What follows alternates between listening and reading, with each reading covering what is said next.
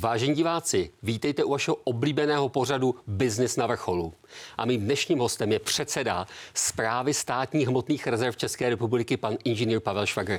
Vítejte. Dobrý den, děkuji za pozvání. Pane předsedo, já si myslím, že celá řada diváků vlastně říká, proč do biznisového pořadu zveme někoho, kdo má eh, vlastně úkoly od státu. A já si myslím, že to právě proto, že těch úkolů máte tolik, že jsou tak rozmanité, že vlastně zasahují i do toho soukromého světa, do toho soukromého biznisu. Máte řádově desítky miliard na skladech výrobků, takže pojďme možná od začátku, co všechno vlastně státní hmotné rezervy nakupují a vlastně jaká je jejich funkce. Tak zpráva státních hmotných rezerv je instituce, která je potřebná především v krizi krizových stavech. V době míru o nás není moc slyšet, samozřejmě dává to logiku, ale pokud přijde nějaká krize, tak si na nás samozřejmě, ať už biznis, ale privát, primárně stát vzpomene, protože ta naše funkcionalita je přesně být připraven na nejrůznější potenciální krizové situace, které mohou nastat. Například v tuto chvíli je v Pardubickém kraji jedno ohnisko ptačí chřipky a už tam naše technika zasahuje, ať už je to ubytovací kontejner, dekontaminační technika. Pokud přijde sucho, jsou potřeba naše cisterny.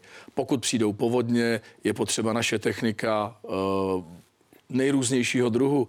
Přednedávnem eh, ve Francii bylo naše velkoobjemové čerpadlo. Možná jste zavnímali, že to je naprosto unikátní technika, která eh, velmi pomáhá v těchto, v těchto věcech. Takže eh, vedle toho máme potraviny, ropu, ropné produkty, kovy, nejrůznější další zásoby. Jde o desítky miliard, které vlastně v těch našich zásobách stát má schráněny na nějaké potenciální krizové situace. Takže vlastně smyslem funkce státních hmotných rezerv je to, aby eh, ty eh, zásoby, které by jinak musel si držet každý kraj, každá obec, každé město, tak aby v tomto smyslu byly centralizované a tam, kde zrovna zasáhne povodeň, kde zrovna zasáhne sucho, tak aby bylo možno si tyto, eh, tuto podporu z hmotných rezerv přivolat. Zjednodušeně řečeno ano, ale vraťme se například do období covidu. Na začátku covidu nikde nebyly roušky respirátory. Co bylo první, kdy tehdejší pan premiér Babiš oslovil státní hmotné rezervy a říkal, proč nejsou v hmotných rezervách? Čili jinými slovy, když přijde krize, neseženete nic. A nějakou dobu trvá, než prostě ty zásoby pořídíte, nakoupíte. A to je prostě to období, které my bychom měli překlenovat. Určitě se v té debatě dostaneme dál, ale možná pro diváky je taková, taková jednoduchá informace o tom, že třeba v roce 2019 byla kontaminovaná ropa ropovodem družba a měsíc jsem netekl, nepřitekl ani, ani litr ropy. V tu chvíli zasahovaly státní hmotné rezervy, rafinerie normálně běžela, zásobování trhu naftou a benzínem fungovalo normálně, ceny se nezdvihly, nikdo to nepoznal. To je mimo jiné ta naše funkcionalita. Eh, ten krizový plán, ten si uh, vybíráte sami, nebo z jednotlivých ministerstv přichází jakési v úvozovkách objednávky, to znamená ty krizové plány, říkají, doplňte zásoby toho, nebo, nebo naopak vytvořte zásoby něčeho úplně nového, co tady ještě nebylo. Jak vlastně funguje ta, uh, ta rozhodovací kompetence? Kdo říká, co nakoupit, tak. kdo říká, co prodat? Uh, já to zjednoduším, ale ve finále je to tak, že my čekáme na poptávku, respektive požadavky od jednotlivých ministerstev. Každé ministerstvo má podle kompetenčního zákona určitou svoji gesci a za tu svoji gesci vytváří krizový plán. Z krizového plánu vychází položky, které my následně pořizujeme a uchováváme. E, ten krizový plán má nějaká e, časová omezení a my v principu každé dva roky předkládáme vládě plán vytváření a pořizování státních hmotných rezerv. Každé dva roky na dva roky. Tam je věcnost, ale i finanční požadavky. No a to je pro nás, řekl bych, takový malý zákon. Podle toho se řídíme. Následně vypisujeme veřejné zakázky. Ty veřejné zakázky se týkají buď čistě jenom nákupu, u zboží, které jsme schopni uskladnit v našich skladech, tak je to čistě kupní smlouva. Tam, kde stát nemá skladovací kapacity, tak vypisujeme výběrové řízení tak, že jedna část je koupě, čili kupní smlouva, a druhá část je takzvané ochraňování. Ochraňování je v podstatě skladování a péče o ten státní majetek ve skladech toho privátního subjektu. Takže možná, abychom to občanovi e, přiblížili na případu, který on si umí představit, takže ministerstvo zemědělství řekne, kolik by podle jejich představ měla být zásoba obilí. E, vy to obilí na základě schváleného rozpočtu nakoupíte, ale protože byste museli disponovat těmi desítkami a desítkami sil, tak je pro vás v tomto smyslu ekonomičtější to, si to obilí nakoupit, ale skladovat ho v těch, kteří ty sila vlastní. A říkáte to úplně přesně, takhle to je nejenom u obilí, ale u drtivé většiny potravinových komodit. Eh, protože stát nedává smysl, aby stát měl vlastní skladovací kapacity na cokoliv. Prostě musíme se chovat hospodárně, ekonomicky. Na kolik dnů máme zásoby potravin? Máme se mi občané obávat, že by hmm? něco došlo, teda takže za kolik dní zase naopak dojdou ty vaše zásoby? Potravinová oblast je jedna z těch, která v tuhle chvíli uh, je hodně diskutovaná. Uh, Ministerstvo zemědělství nám dalo požadavek před rokem, abychom udržovali uh, rozhodující klíčové komodity na 15-denní spotřebě České republiky, tak takové zásoby ještě nemáme, to by vyžadovalo finančně někde kolem 10-12 miliard korun, takže my to budeme rozkládat do nějakých eh, zhruba 10-12 let. A v tuhle chvíli, zjednodušeně řečeno, máme zhruba 13 milionů porcí, protože udržujeme eh, zásoby na úrovni zhruba 1,3 až 1,5 dne. Když bych měl být konkrétní, tak jde nejenom o obilí, ale třeba o hrách, rýži, eh, sušené mléko, Eh, teď je nejnovější naší položkou a jsem rád, že jsme tu položku vysoutěžili dětské kojenecké mléko. Tady odbočím.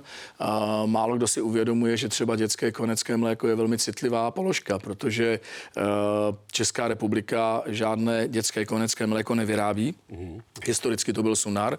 Všechno se dováží a kdyby, nedej bože, došlo k nějaké kontaminaci nebo prostě k nějakým distribučním problémům, tak je to položka, která je opravdu velmi citlivá. Jsem rád, že ji má máme a jsme teda v tomhle směru schopni opět ty naše požadavky uh, jakoby pokrýt, nebo požadavky těch našich nejmenších dětí. Uh, je to prostě celá řada dalších jakoby věcí, eh, včetně toho, co potřebuje armáda, denní potravinové dávky. Mohl bych o tom mluvit opravdu velmi dlouho. Spousta lidí samozřejmě má spojenou státní hmotné rezervy s ropou. To znamená, mm-hmm. jak jsme na tom s ropou, jak dlouho bychom vydrželi tankovat z vašich, z vašich zásobníků? Ropa je trošku taková výjimečná oblast, ropa ropné produkty, protože tady platí evropská legislativa a tím pádem i naše národní legislativa, která říká, že stát musí mít zásoby na 90 dnů průměrných denních dovozů. A my v tuhle chvíli ty zásoby na těch 90 dnech udržujeme. To znamená, kdyby v tuhle chvíli například přestala téct ropa ropovodem družba, z Ruska, tak rafinérie Litvínov poběží minimálně 90 dnů na našich zásobách. Minimálně říkám schválně, protože to je otázka denní spotřeby v té rafinérii. A v těch 90 dnech by se samozřejmě museli najít náhradní zdroje, náhradní dodávky. Co se týká u benzínu, u nafty platí obdobná čísla. Čili my v téhle oblasti hrajeme velmi výraznou stabilizační roli. Ono se to málo kdy uvědomuje, eh, že i ty naše zásoby, pokud by tady měl být nějaký časový eh, časová prodleva mezi dodávkama a spotřebou, tak jsme schopni uvolnit naše zásoby benzínu a nafty a tím pádem udržet i ty ceny, řekl bych, v přiměřené míře. Ta naše role je v tomhle směru opravdu unikátní ještě než se dostaneme k tak řekl bych intervenčním nákupům, a tak by mě zajímalo ohledně té uh, propojenosti ropné zásoby a elektromobilita. To znamená, mm-hmm. já mám trošku jako běžný občan se také spojeno, že ropné zásoby to je o tom, abychom měli co tankovat do svých mm-hmm. vozidel, aby mm-hmm. fungovala doprava, ale v okamžiku, když navýší se podíl uh, elektromobility, tak vlastně jak, jaký to bude mít dopad vlastně mm-hmm. na, to, na tu potřebu držet ropu? Je to o tom, uh, že potřebujeme kvůli agregátů, abychom teda my si musíme říct, že v tuhle chvíli ty zásoby ropy eh, jsou nejenom směrem k dopravě, ale ropa je významná komodita, ze které se vyrábí eh, asfalty, eh, další věci směrem k chemickému průmyslu. Čili to držení ropy je velmi zásadní z hlediska ekonomiky tohohle státu prakticky všechno je dneska eh, na plastech a řada těch výrobků má základ někde v ropném průmyslu. Tak to je jedna věc. Co se týká, eh, co se týká nějakých modelů směrem k elektromobilitě, tak já bych tady byl v tuhle chvíli úplně jednoduchý a řekl bych, v dohledné době minimálně pěti, sedmi let nepředpokládáme, že bude potřeba nebo že by bylo dobré snižovat ty naše zásoby s ohledem k elektromobilitě. Ta doprava tady bude minimálně do toho roku 2035 hrát velmi výraznou roli a e, ty státní zásoby bude potřeba držet. Dneska ČES a ČEPS vlastně e, se snaží nasmlouvat e, zásobní výkony v tom smyslu, že teda podporují držitele těch diesel agregátů, aby teda v případě výpadku některého energetického zdroje se dali nahodit, mm-hmm. nahodit ty diesel agregáty a tam zase už to o tom palivu bude, takže mm-hmm. je spíš asi ta, ta myšlenka směřuje k tomu, jestli teda už někdo takovéhle propočty prováděl, jestli teda ta potřeba těch toho paliva pro ty diesel agregáty, abychom dokázali nabíjet, nabíjet ty vozítka, jestli už je nějaká propočtená nebo teprve... Eh... Propočtená, já tenhle model takhle v tuhle chvíli nemám k dispozici, nicméně jsou připravovaná nejrůznější jakoby cvičení ve spolupráci s hasiči. Snažíme se debatovat i v tomhle směru s integrovaným záchranným systémem.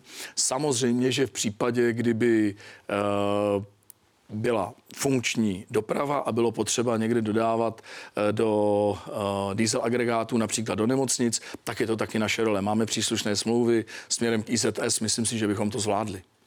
Uh ty požadavky na státní hmotné rezervy se mohou um, pomaličku měnit v čase. Vy jste tady zmínil, když je sucho, máte cisterny, když naopak jsou povodně, máte čerpadla a podobně. Uh, teď jsme bohužel v nedávné době měli ten případ toho střílení na Filozofické mm-hmm. fakultě. Uh, už jsou teď třeba z ministerstva vnitra nebo odkud uh, požadavky třeba, by se zvýšila zásoba velkých kulových zbraní, nebo patří to spíš do oblasti obrany, nebo, nebo mají u vás být nějaké defenzivní prostředky, abyste jste dokázali udělat nějaké bariéry, kterými dokáže oddělit třeba nějakou teroristickou skupinu od civilního? Tak tady musíme uh, ty funkcionality rozdělit, co patří do státních hmotných rezerv a co je, řekl bych, otázka provozních zásob uh, policie. Ale samozřejmě, že otázka vnitřní bezpečnosti je velmi důležitá a já předpokládám, že událost, která tady byla na konci toho loňského roku, bude mít i dopad na nás uh, z hlediska nejrůznějších zábranných prostředků a podobně. Určitě, ale uh, myslím si, že na to potřeba ještě nějaký čas.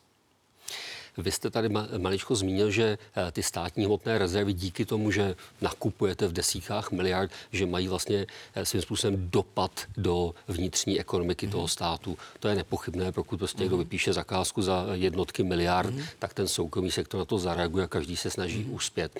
Uh, má být taková funkce státních hmotných rezerv, aby těmi intervenčními nákupy trochu eh, vyladili ty, ty špičky na tom trhu. Jinými slovy, když je něčeho přebytek, abyste levně nakoupili a naopak, když je něčeho nedostatek, tak abyste to na ten trh postupně uvolnili? Uh, my nejsme klasická obchodní organizace, my jsme úřad, Eh, s tou velmi specifickou funkcionalitou eh, zajistit stát v nejrůznějších kritických situacích.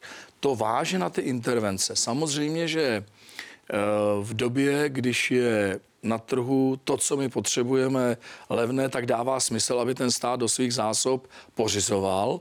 Pak vzniká ovšem otázka, jestli v době, kdy ta komodita stoupne, jestli by stát měl prodávat. Protože v tu chvíli, když budeme prodávat, tak budeme ty státní hmotné rezervy z hlediska toho množství oslabovat. Čili my máme určité množství, které bychom měli mít z hlediska krizového stavu. Když to množství pořídíme, tak už další nákupy nerealizujeme bez ohledu na to, jestli je cena na tom trhu vyšší nebo nižší. Čili ten náš intervenční smysl, nebo ta, ta otázka intervence u nás dává smysl především u komodit, které potřebujeme nakoupit, které ještě nemáme v tom plném stoprocentním stavu. A pravda, dneska je to třeba otázka potravin.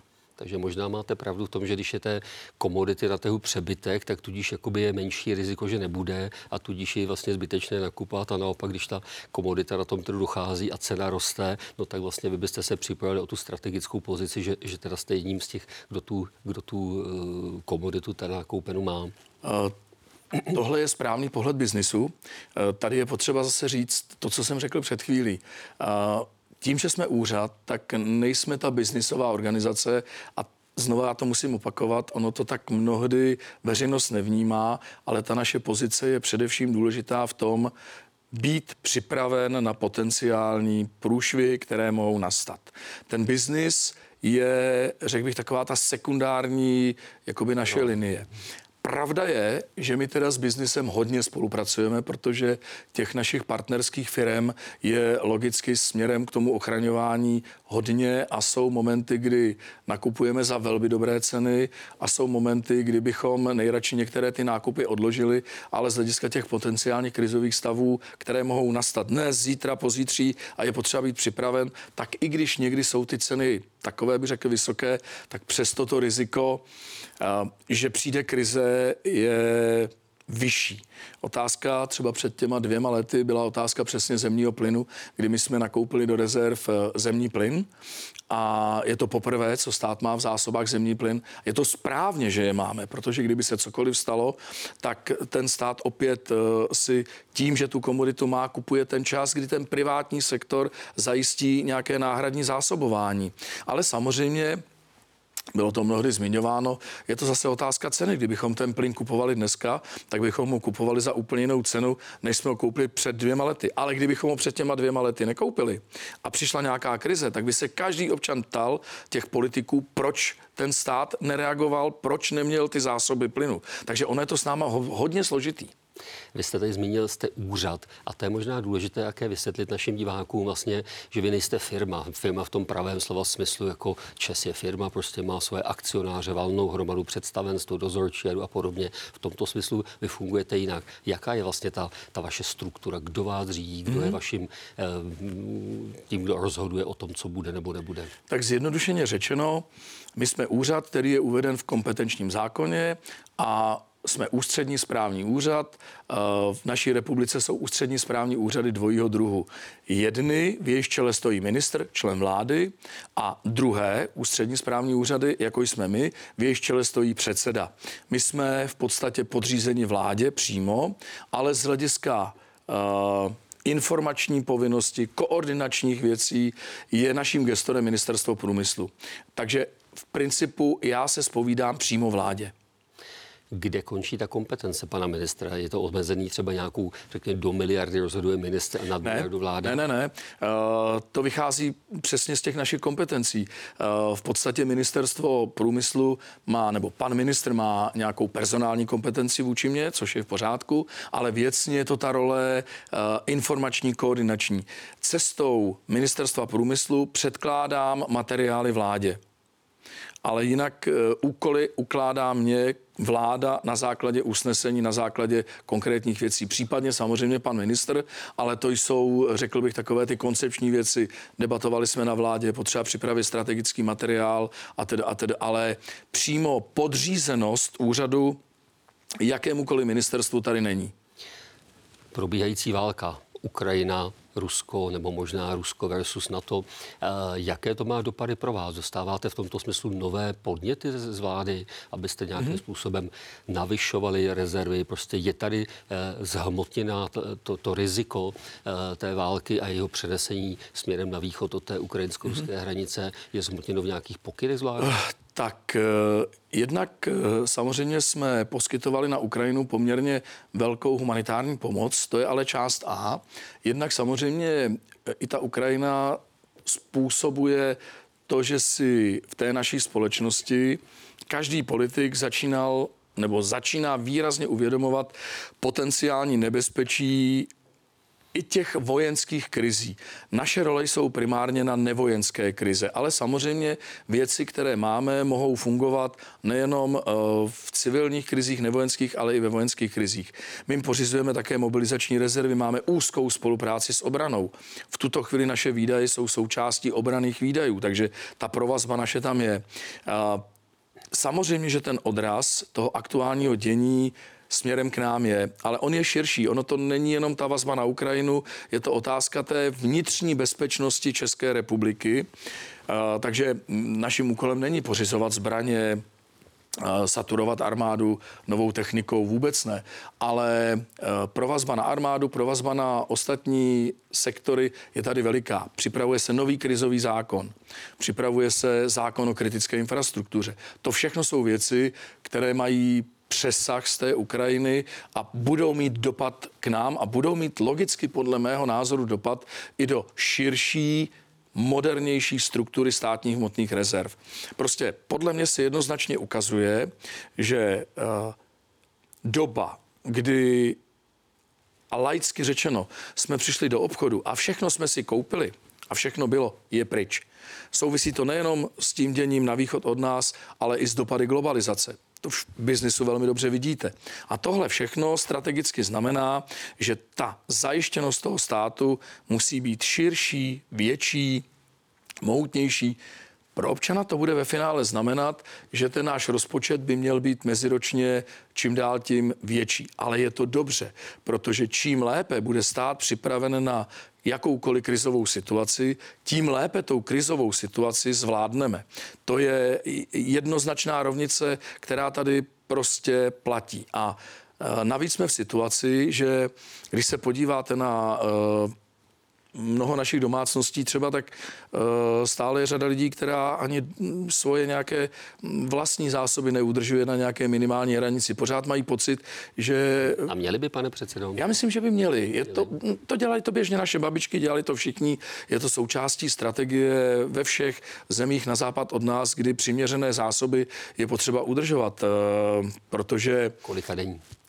To je otázka. Osobně si myslím, tak na 14 dnů je to rozumný ještě možná v souvislosti s tou válkou, tak uh, let, který občan se řekne, tak vlastně máme funkční nebo nefunkční kryty, tak jak byly ty kryty civilní uh, obrany ve, ve spolupráci s nějakými dalšími ministerstvy, uvažuje se o jakési jejich, um, řekněme, o, oživení, modernizaci mm. a podobně. Budu... Tady nejsem foštem, tohle je otázka na hasičský záchranný sbor, ale pokud já vím, tak uh, v této oblasti probíhají také prověrky a myslím si, že uh, i v této oblasti se něco děje a ta zajištěnost by tady byla protože některé firmy a dokonce některé i z mých firm vlastně ještě v, v tom areálu výrobním prostě mají tenhle ten kryt. Dneska už tam je většinou nějaké skladiště, archiv nebo co si podobného. Tak je teď teda otázka, zda ta hrozba té války a snad na to máme nějaké bezpečnostní analytiky, aby, aby včas řekli, pojďte, musíme tohle zase znova oprášit, protože je, je, je asi, mm, když tam máte v té firmě 400-500 zaměstnanců,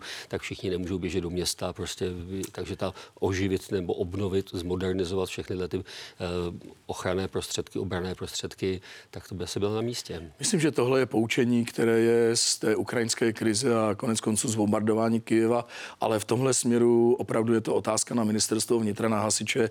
Logicky my máme teď to bude znít trošku nadneseně, ale my máme svých starostí z hlediska pořizování státních hmotných rezerv a těch našich funkcionalit eh, až dost. Eh, například my ročně vypisujeme kolem 140 zakázek a to není málo. Jo? Takže eh, každý druhý den jedna. Máme samozřejmě spoustu skladových areálů, o kterých se musíme starat. Jsme úřad, který má 400 lidí. A když už jsem hovořil o tom úřadu, tak jedna taková naše atypičnost je v tom, že my jsme v principu jediný úřad, který kombinuje masivně pracovníky v zákonníku práce, to znamená naše lidi na skladech, já říkám trošku zjednodušeně dělníky státu, to jsou naši manipulanti, skladníci, řidiči našich, sklad, našich skladech a vedle toho máme část úřadu, ten klasický ústřední úřad státní zprávy, těch je asi 150, takže my jsme opravdu hodně specifický úřad, že těch starostí u nás je prostě hodně. A tím se vlastně dostáváme k vaší osobě, protože teď v únoru to bylo 10 let, kdy vlastně řídíte tento úřad zprávy eh, státních hmotných rezerv. Eh, to je skvělé a to je právě i důvod, proč jsme si vás dovolili pozvat do studia Business na vrcholu, protože navzdory všem vládám, jestli ty vlády byly více červené nebo více modré, tak vlastně vy si děláte tu svoji manažerskou činnost. Mm. Je to těžké být, být předsedou tak, tak za období deseti let, to znamená, kdy se vám vystřídali tři, čtyři vlády? Tak uh, budu osobní. Uh, já jsem v prosinci obhájil znova mandát na dalších pět let ale kdybych eh, v tom roce 2014, když jsem se stal poprvé předsedou, věděl, co mě v těch funkcích, nebo co mě v té funkci v následujících letech čeká, tak bych velmi zvažoval, jestli se přihlásím. A možná bych se nepřihlásil, protože to bylo období Victoria Grupe, nejrůznějších záležitostí, eh, narovnání toho úřadu. Takže ta práce je bytostně manažerská. Já tu pozici vnímám tak, že je to pozice manažerská a nepolitická. Čili já se snažím být od eh, těch politiků, byť jsem eh, byl kdysi dávno členem sociální demokracie a různě mediálně říkají, on je člen sociální demokracie. Víte co, já myslím, že na těchto těch pozicích je potřeba mít apolitičnost, mít odbornost, protože uh, jinak uh, v tom úřadu deset let nepřežijete. Těch prá- té práce, úkolů je opravdu hodně. No vážení diváci, já si myslím, že i pro vás bylo určitě inspirativní setkání s panem předsedou Švagrem, protože je zřejmé, že i v úřadech, které jsou vlastně plně v kompetenci státu, musí být dobří manažeři. To znamená, že to jsou ti, kteří, které vám chceme představit ve vašem oblíbeném pořadu Business na vrcholu. Pane předsedo, děkuji za účast ve studiu, přeju vám hodně úspěchů v té další pětileté funkci a ať se vám daří. A dovolte, abych vám divákům popřál krásný a úspěšný den a samozřejmě sledujte všechny naše díly pořadu Business na vrcholu. Naschledanou. Já děkuji za pozvání a pokud to bylo pro diváky inspirativní, tak velmi rád přijmu pozvání třeba na detail někdy příště. Děkuji za pozvání. Naschledanou a krásný den všem.